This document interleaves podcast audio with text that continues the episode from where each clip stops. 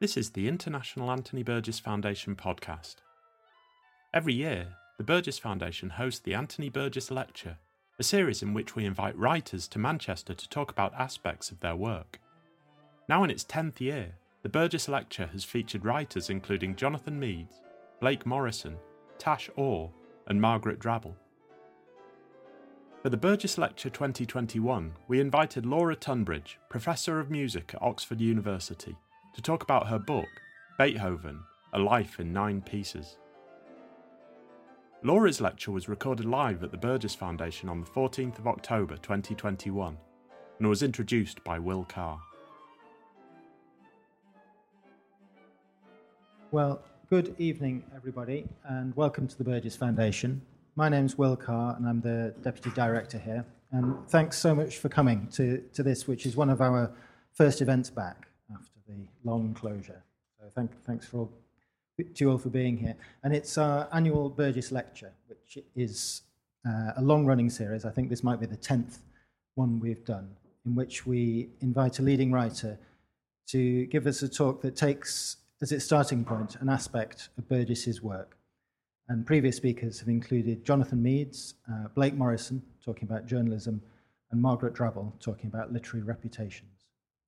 And this evening, I'm delighted to welcome Laura Tunbridge to talk about Beethoven and her fantastic book, Beethoven A Life in Nine Pieces.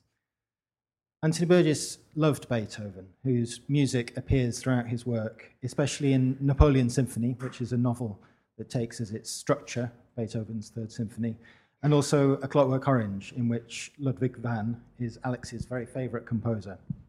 Laura's book, though, uh, tells the story of Beethoven's life through nine of Beethoven's most important works, and it's well, I, I love the book. It's a hugely readable and compelling account, and it really gets to the heart of who Beethoven was.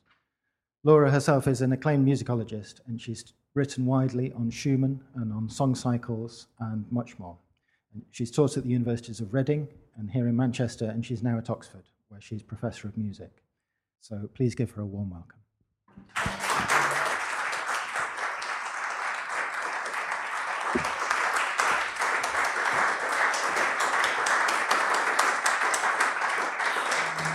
Thank, thank you very much, Will, and uh, thank you all very, very much for coming. Um, it's lovely to be here, and it's nice to be back in Manchester and it's lovely to see so many old friends, which was slightly terrifying, but now with the lights, I can't see you. So, um, see, it's a real pleasure to be here, and thank you very much for the invitation. Um, I would like, in fact, to dedicate this talk to another old friend, composer and writer Alan Shockley.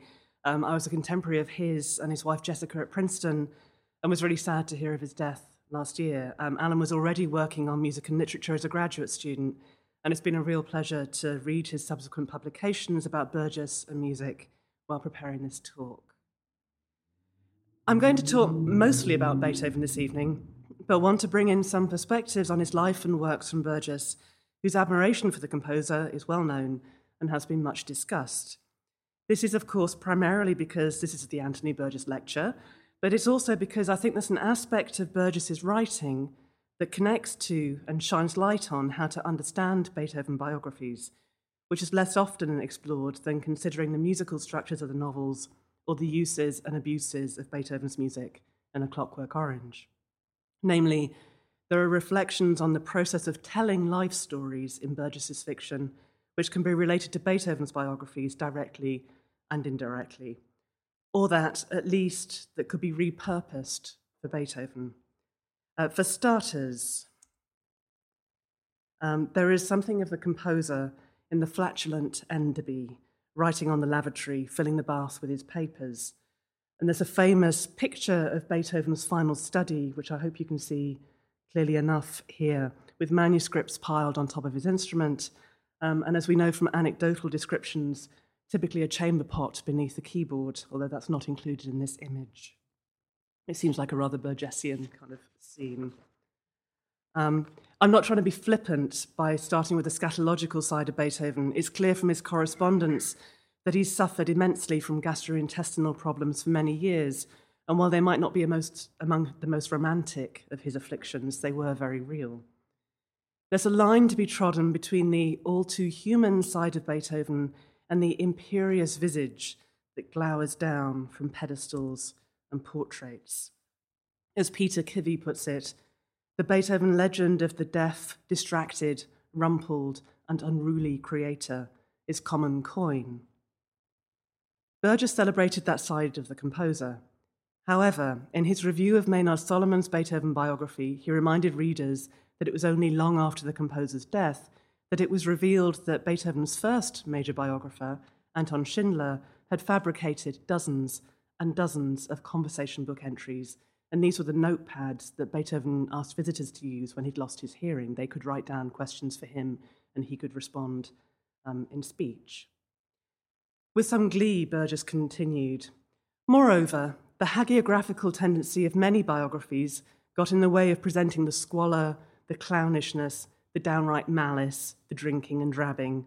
It was not right for the composer of the Ninth Symphony and the last quartets to vomit in crapula and frequent brothels.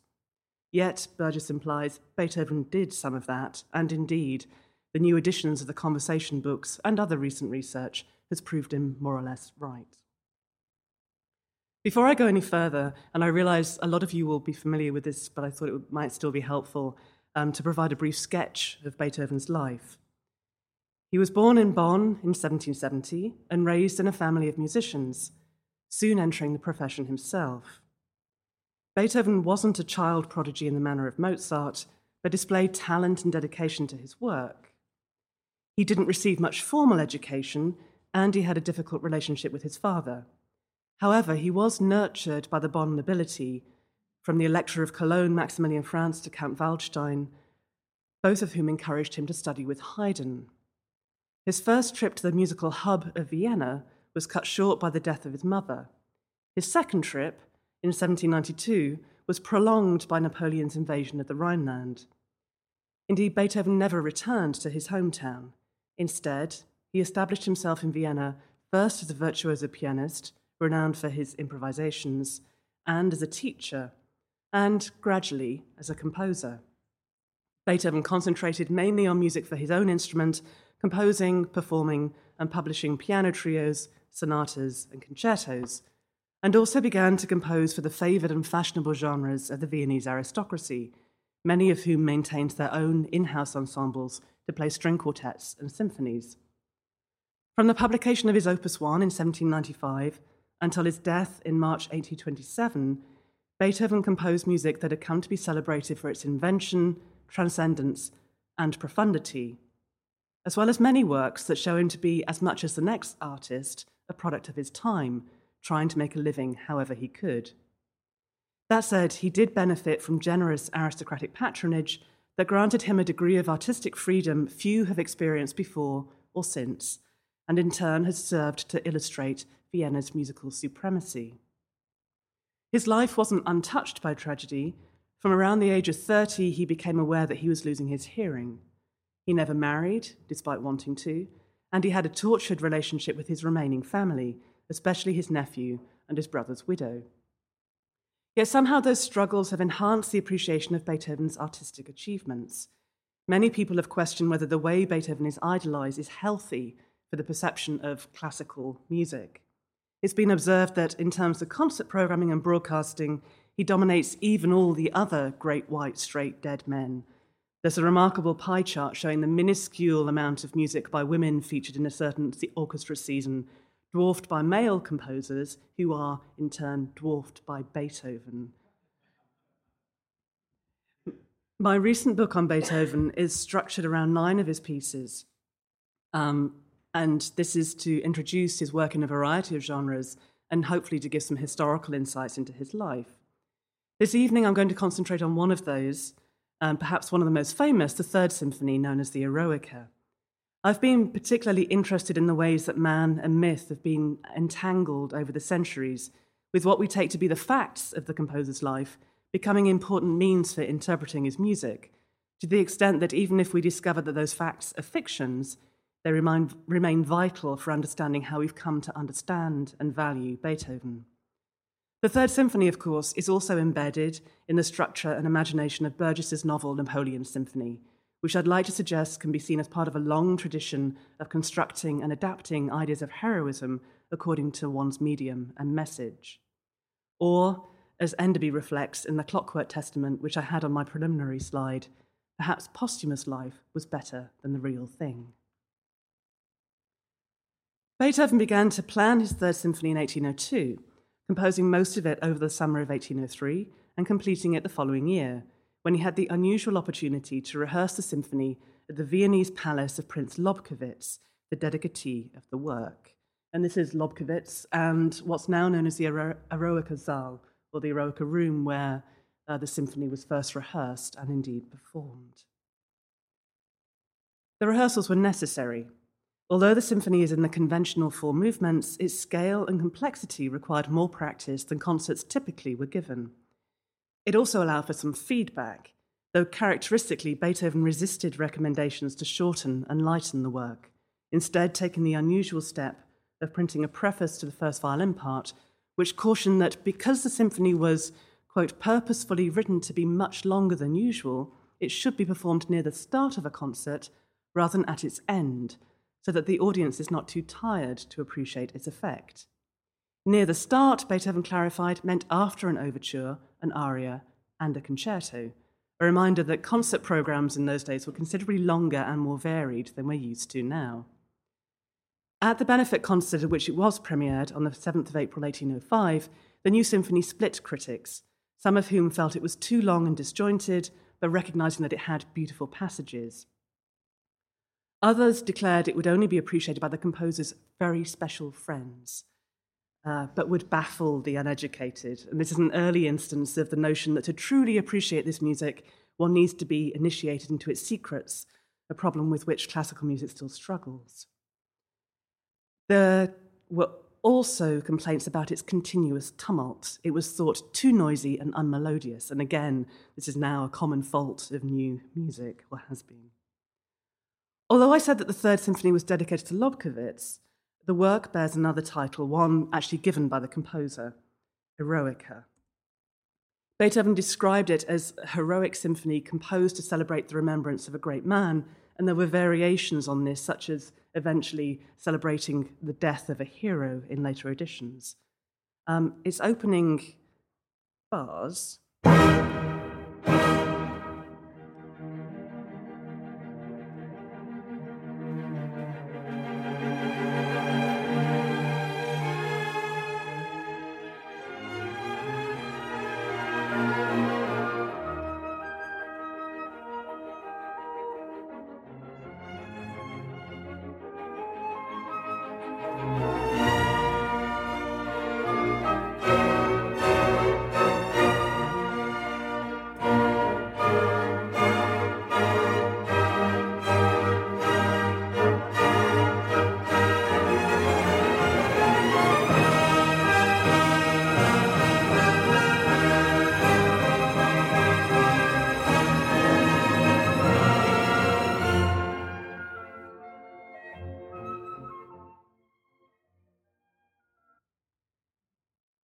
Critical reception of the Third Symphony makes it clear that it was not only or simply the quality of Beethoven's music that mattered, that made a difference to how it was heard, but the words that introduced it. Who was the hero? There was a long tradition of characteristic pieces dedicated to great men, especially from the French tradition of Gossec and Cherubini. Beyond the composer's stated program, or at least title, um, people started to add notes um, to be read before a performance. For example, for the Leipzig premiere in 1807, the programme announced the Eroica as a grand heroic symphony, consisting of one, fiery splendid allegro, two, lofty solemn funeral march, three, vehement scherzando, four, grand finale in strict style. The chosen adjectives, fiery, lofty, and vehement, all associated with the romantic sublime, seem to have encouraged a more serious approach to the work. That same year, Berlin critic Heinrich Hermann, writing under the pseudonym Ernst Woldemar, used overtly poetic language in his review of the Third Symphony. We feel called forth to an almost Shakespearean world of magic, he wrote. In these extremes and in the frequent and abrupt exchanges of fearful, violent, percussive rebukes with the most ingratiating flowers of melody lies a great part of Beethoven's humour. By invoking Shakespeare, no less, and by attributing to the glaring and bizarre aspects of Beethoven's music a sense of humour, although perhaps by that he meant more a general mode of being, Woldemar and the critics who followed in his wake suggested that such symphonies resembled great drama. Others found the noisiness of the symphony to evoke the tumult of the battlefield. For Wilhelm von Lenz, the opening chords were two blows from the opening cavalry that split the orchestra. By 1825, critic Adolf Bernhard Marx felt able to describe the first movement of the symphony as a battle from which the hero emerges victorious, the second as a walk through a corpse strewn battlefield, the third as troops massing together, the fourth as the warriors returning home in peacetime. Beethoven apparently was pleased by this narrative. References to the noisiness of Beethoven's music tells us something about how challenging the sound of his works could be for his contemporaries. These days, it's easy to hear in performances by energetic symphony orchestras what we might imagine to be a musical heroism in this music. However, like all composers of the early 19th century, Beethoven's works were less often heard in their original scoring than in arrangements for piano or small chamber ensembles, meaning that they could be played at home or in other social settings. The Eroica was no exception. To give a sense of what such an arrangement can sound like and how transformative it can be, I'd like to play a recording of passages from the scherzo, first by Karajan and the Berlin Philharmonic, and secondly, in a piano quartet arrangement of the same movement. And this was an arrangement that Beethoven didn't make himself, but it was one that he approved. So I'll play to you first the Berlin Phil and actually think about how the orchestra is being used in this, and then I'll play the piano quartet version and really just think about how different it sounds.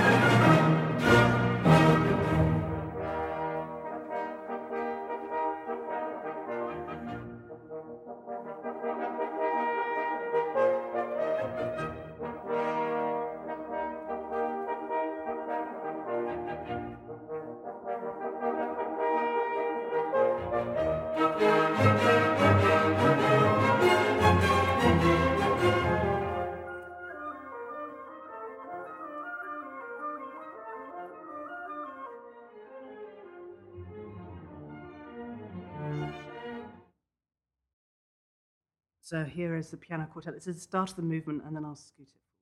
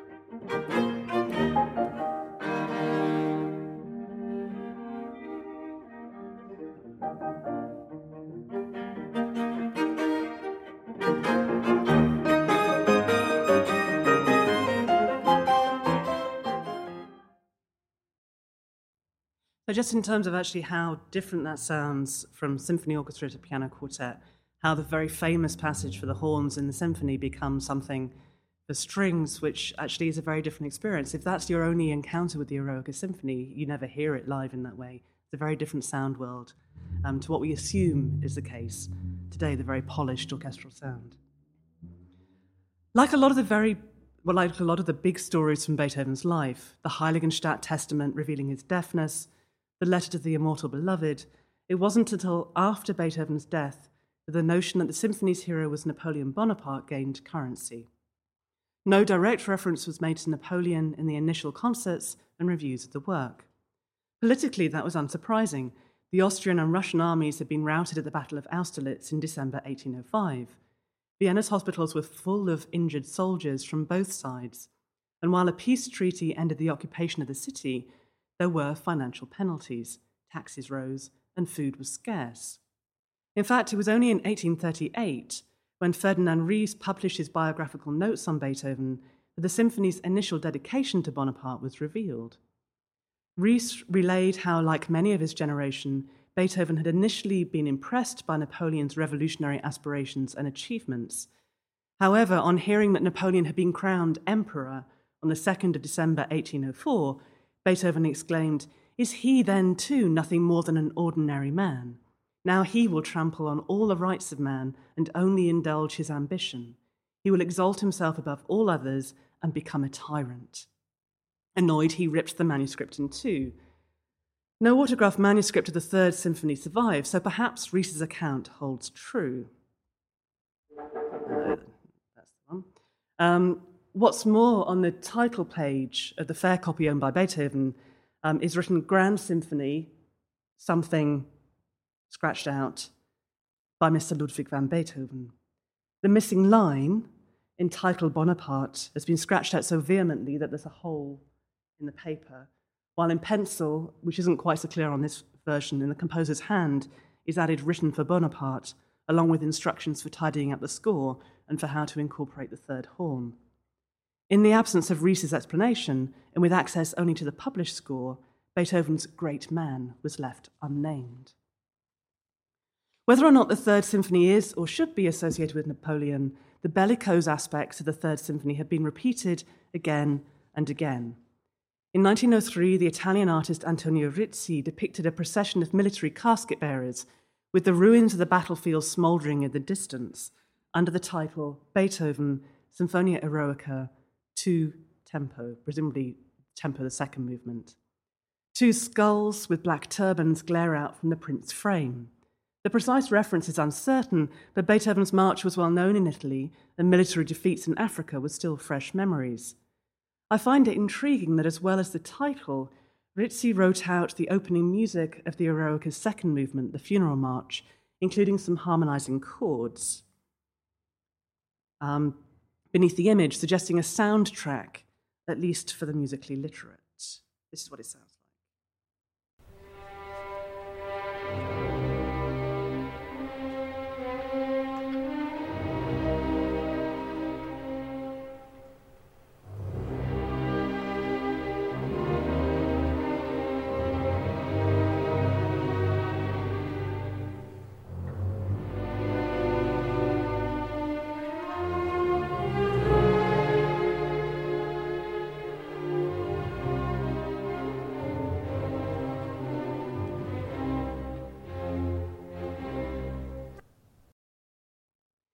It's a melody that's had a rather interesting posthumous life, featuring not only in this Italian print, but alluded to in musical works such as Richard Strauss's Metamorphosen for 23 solo strings, composed in the last stage of the Second World War. Towards the end, as the cellos and double basses reveal um, the source of the material, was the original theme from the Eroica. You probably can't see this, but here it says in the score, that melody, in memoriam. It's unclear whether he was commemorating casualties of war, the bombing of his beloved Dresden and Munich opera houses, or the destruction of Germany more broadly.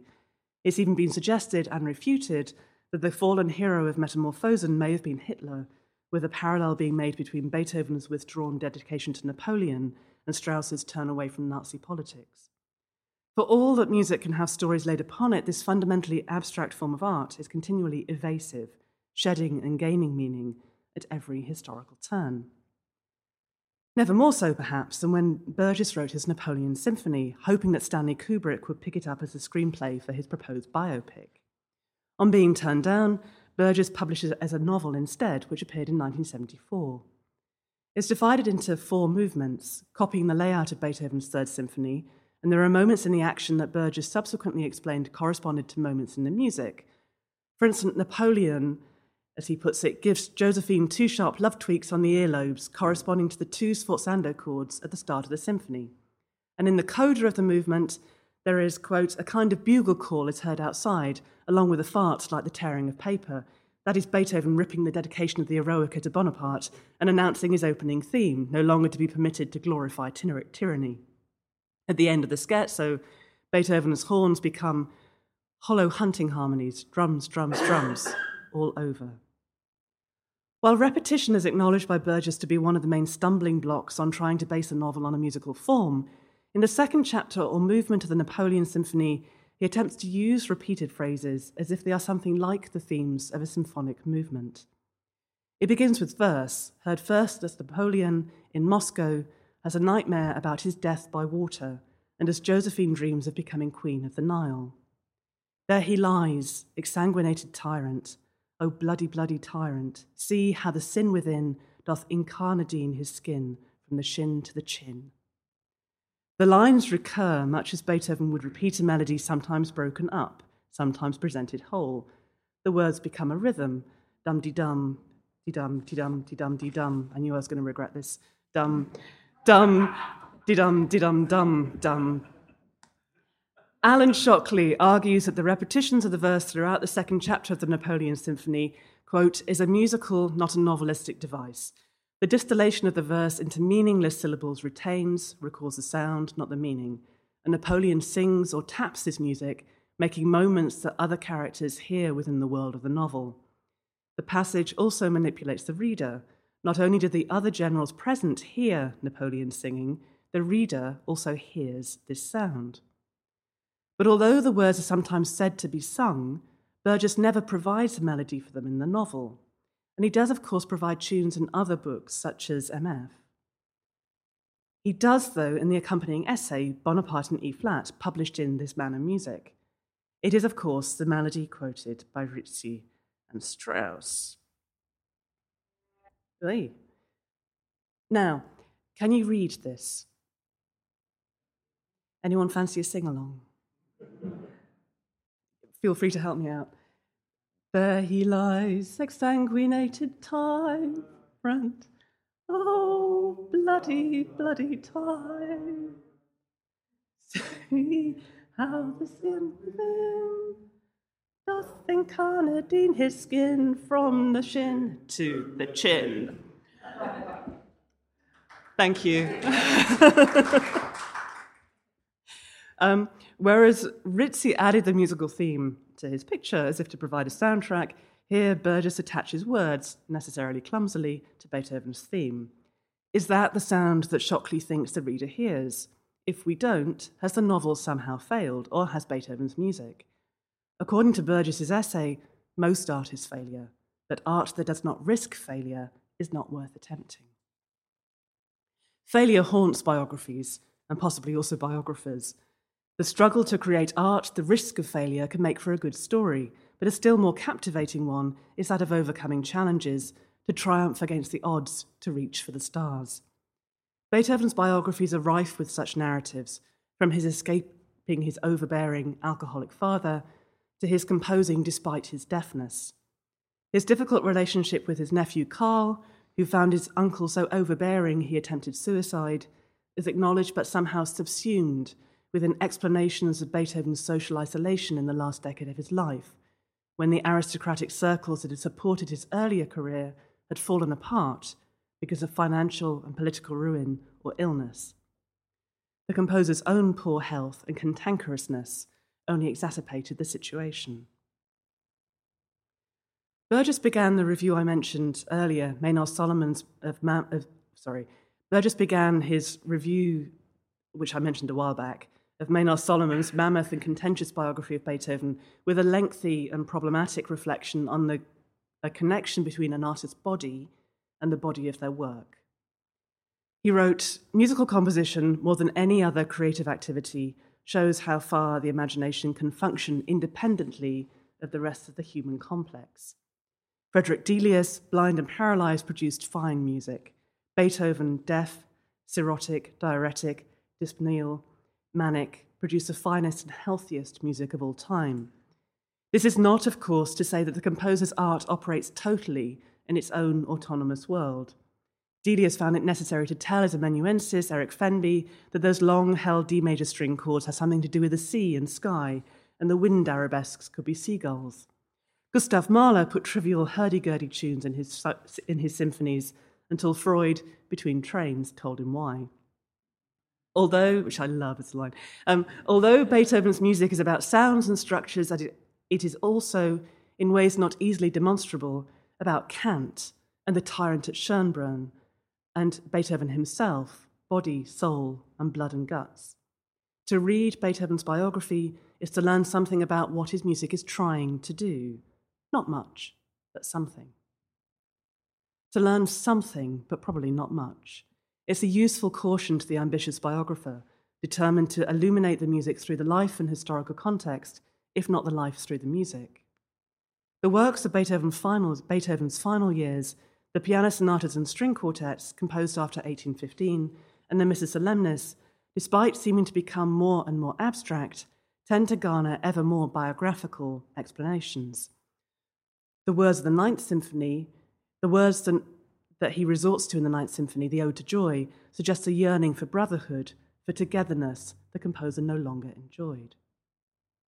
It's often assumed that an artist's last works bear marks of their awareness of their impending mortality. Beethoven had already contemplated death in his Heiligenstadt Testament of 1802 as he defied his deafness and set out on a new path, of which the Third Symphony, the Eroica, is the quintessential example. The qualities of his music from the 1820s that make it late are perhaps best explained as a distillation of elements that are already there experimentation, fragmentation, repetition, unusual sonorities, and extended length. Most of his contemporaries thought their exaggeration to be the result of illness and eccentricity, if not madness. Only as the decades passed did his late works begin to be heard as profound, at the start of something new, rather than of diminishing powers. Beethoven's music is never just about his life, of course. Grand claims made for his art considered odds with mundane circumstances. Take the words written beneath the main theme of the last movement of the string quartet, opus 135, which you probably can't see, um, but maybe you can. It looks um, rather like a simpler version of Burgess's words to the Eroica theme in the second chapter of the Napoleon Symphony. So you have the melody, and then you have underneath in German, must it be, it must be, it must be. And this is written into the score. And the question really is actually who is this for? The players, the audience can't see the inscription. But the import of the question and answer has been much debated. The character Tomasz in Milan Kundera's novel The Unbearable Lightness of Being recounts the story that Beethoven had reminded a certain Dembscher that he owed him 50 florins. Dembscher heaved a mournful sigh and said, Muss es sein? To which Beethoven replied with a hearty laugh, Es muss sein, and immediately jotted down these words and their melody, which became a canon for four voices. Es muss sein, es muss sein, ja, ja, ja, ja. Es muss sein, es muss sein, ja, ja, ja, ja. Es muss sein, es muss sein, ja, ja, ja, ja. Es muss sein, heraus, heraus, ja, ja, ja. Heraus mit dem Wolken, heraus, heraus, es muss sein, heraus mit dem Wolken, heraus, heraus, es muss sein, es muss sein, es muss sein, es muss sein. A year later, it became a motif in the last movement of Opus 135. By then, Beethoven had forgotten the debt, and the words had assumed a greater magnitude.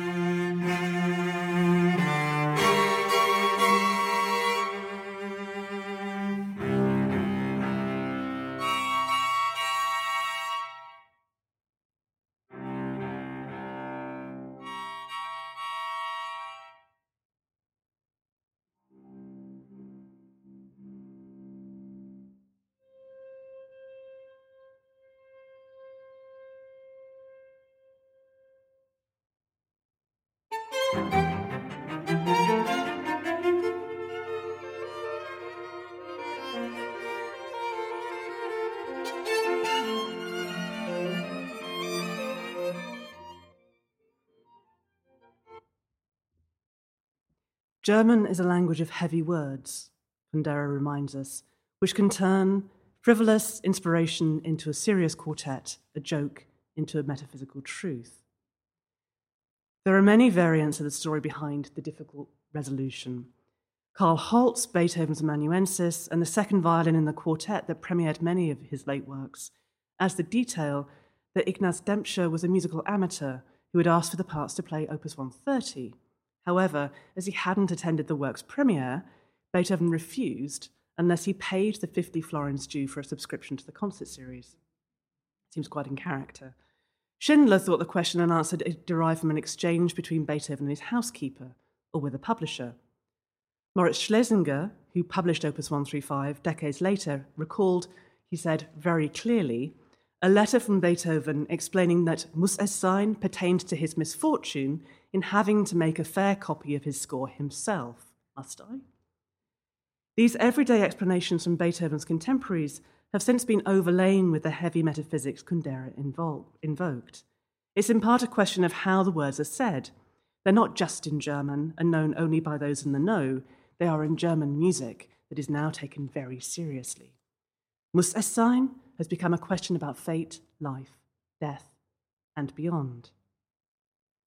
Burgess admitted that one challenge of using Beethoven's Third Symphony as the model for his novel about Napoleon was that the second chapter had to be about the death of the hero. How to pick up again after that? You could say that a similar challenge faces all biographers, historically, if not necessarily structurally. We hear Beethoven's music knowing his life seems, uh, knowing how his life seems to have ended, shaking his fist at the heavens, according to one famous account. The Beethoven we hear and most value today tends to be the late, now considered great, works, and the third, fifth, seventh, and ninth symphonies. Their more reticent, even numbered companions, like other crowd pleasing classical works, are now not thought of as representative. Historically, we conceive of lives backwards, knowing what happened afterwards, as there were reassessments and re- revelations, and a kind of selective amnesia about the parts no longer to our taste. Something of this awareness can be felt in another novel Burgess published in 1974. Um, it was obviously a good year, that killed off his hero, as it turned out, peremptorily. The third Enderby novel, The Clockwork Testament, finds the dyspeptic poet in New York. Enderby leaves his apartment cautiously well wrapped against what he took to be the February cold, and thinking enviously of his old enemy Rawcliffe, who, he says, had got death over with then. He was, in a sense, lucky. Enderby continues Perhaps posthumous life was better than the real thing. Oh, God, yes, I remember Enderby. Enderby, what a man. Eater, drinker, wencher, and such foreign adventures. You could go on living without all the trouble of still being alive. Your character got blurred and mingled with those of other dead men, wittier, handsomer, themselves more vital now that they were dead. And there was one's work, good or bad, but still a death cheater. Aere perennius, and it was no vain boast even for the lousiest sonneteer that the muse had ever farted on. It wasn't death that was the trouble, of course, it was dying. What to die to, if not for, preoccupies Enderby. Retreating from a bar into the subway, he claims not to fear the, quote, noisy ethnic people at the station, having committed himself to a world in which pure and simple aggression was to be accepted as part of the human fabric. Die with Beethoven's ninth howling and crashing away, or live in a safe world of silly clockwork music. He gets involved in a grotesque fight, protecting a nun from attack by a group of young men who might be related to Alex and his droogs from Clockwork Orange. But Enderby does not emerge glorious. He's berated for carrying a concealed weapon and hurried off the train. As in the earlier novel, Beethoven's Glorious Ninth is elided with visceral aggression. His is a howling human music, not a clockwork music box. But the clockwork music box can still play Beethoven. I'd like to end with something that Will kindly shared with me from the archive. It's a brief audio recording of Burgess playing Beethoven's Ode to Joy on electronic keyboard. how far this is removed from that arrangement of the Eroica scherzo I played earlier, designed for domestic consumption, I'll let you think about. Um, I hope you'll be able to hear this clearly enough. Um, after noodling around for a while, um, he asked if it's a bit horrible, and then um, if the tape is, if they can actually record it. The tape is already running. Do you want to hear? He's asked, no, yes, I do want to hear. It's one of those outtake moments that's compelling because it gives a glimpse of conversations overheard, of private practice spilling over what into what, in this context, becomes something like public display. It's the kind of thing, an insight a biographer might hope for, a trace of the real, but then probably doesn't know quite what to do with. Does it tell us something about Beethoven and Burgess? Possibly, but I'll let you tell me what. Oh.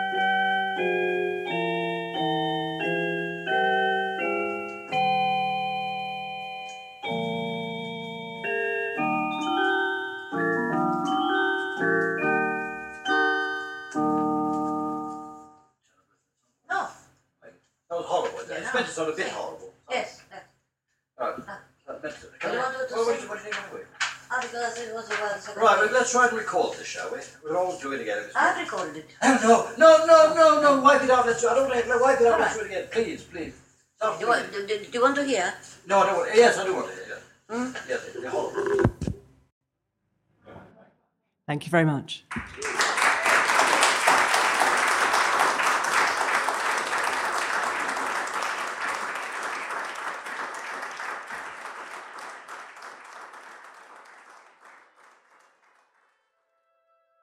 You've been listening to the International Anthony Burgess Foundation podcast. The paperback of Laura Tunbridge's book, Beethoven A Life in Nine Pieces, is published by Penguin and is out now. For more information about Anthony Burgess and to find out how you can support the work of the Burgess Foundation, visit www.anthonyburgess.org. If you have enjoyed this podcast, why not leave us a review and subscribe wherever you get your podcasts?